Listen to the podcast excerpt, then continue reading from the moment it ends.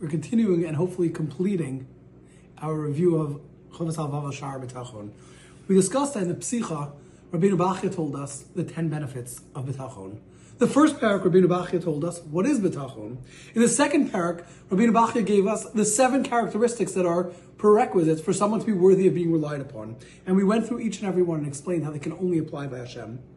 In the third parak, Rabbi Bachya gave us five different ways that we can build inspiration in ourselves to be able to inculcate ourselves with betachon. In the fourth parak, Rabbi Bachya told us when do we apply betachon, where, when, how, and gave us seven different applications, some in Olam Hazeh, for the Olam Hazeh, some in Olam Hazeh, for Olam Haba, and some regarding Olam Haba exclusively. In the fifth parak, Rabbi Bachya told us the seven differences that are apparent and can be seen very clearly between a person who's a Baal B'tachon, a person who relies on Hashem, and a person who doesn't rely on Hashem, and how amazing it is, and how truly different a Baal B'tachon is.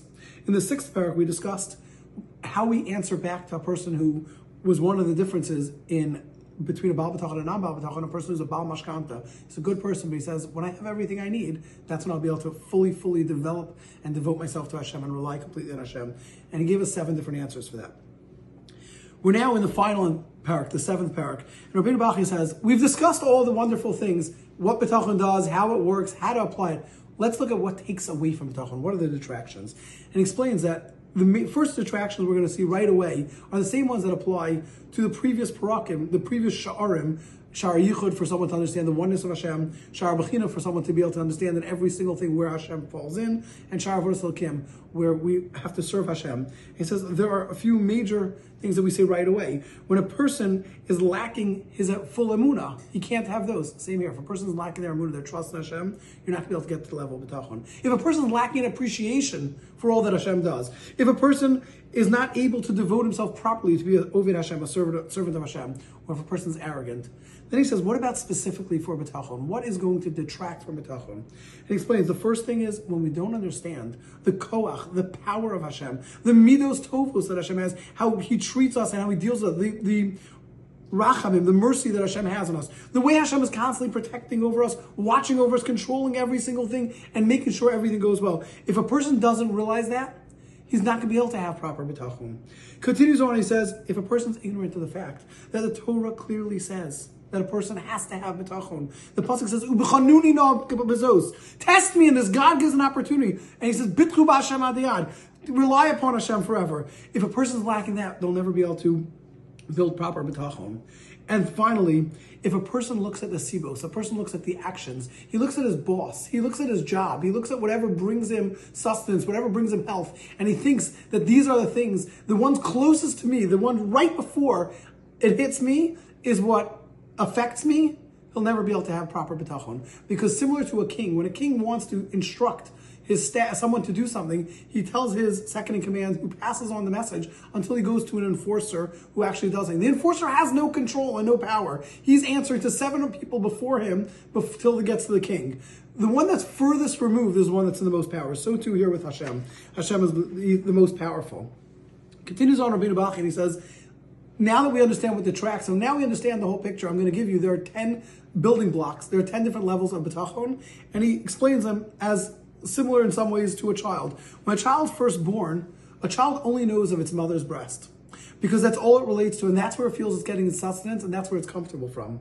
As it gets a little older, it realizes there's a mother behind this, and the child goes and relies upon the mother. Then the child says, There's a father. The mother is turning to the father and relying upon the father. So the child relies upon the father. Then the child realizes the father has certain inherent powers, certain inherent strengths, and he's able to get his parnasa from something, and he relies upon his own strength and says, I can do what my father does. Then the child goes and has a means that brings him money, whether it's a boss, whether it's he collects money, whether it's that he works for himself and his job. But he relies upon that and that becomes his next level. The sixth level is when a person grows a little more and realizes there are some things that are out of my control, and he starts relying on Hashem. But he relies on Hashem only for the things that are out of his control and power. And he says, you know what? I don't need to take a dangerous job anymore. I can go and do something comfortable because I know Hashem is going to take care of me. He doesn't require me to do this.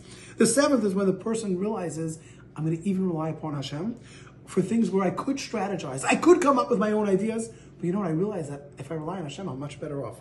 The eighth is when a person says, I rely on Hashem 100% in everything. And he starts serving Hashem. He starts saying, Shalom, I want to get attached to you. I want to become close to you. I'm going to serve you. I'm going to be an Eved Hashem.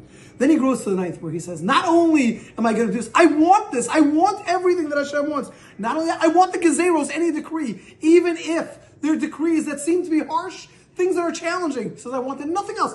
God, all I want is whatever you choose for me because I know you want what's best for me. And the tenth and final step is when a person gets to the level where he's totally removed from this world. He gets to the point where he's disgusted with this world. He doesn't want what's in this world. He understands that this is not what life is all about. He understands that life is not for Olam Hazeh, it's for Olam Haba. And he removes himself, and all he wants is to be bonded and tied to Hashem. He says, all I want in life I want to be with Hashem. And closes Rabbeinu Bachya and he says, Elokim Yisimenu min of God, please help me be one of the people who rely upon you. And in Sar Ladino, that give yourselves over to the judge, judgment of Hashem. Banira Benistar, the things that are open, everyone sees them, the things that are hidden. Barachim of it is mercy, amen. And with that, we close Shar B'tachon and we say, this is what we need, our fine build to the level of where we want to have that connection, we want that tie to Hashem.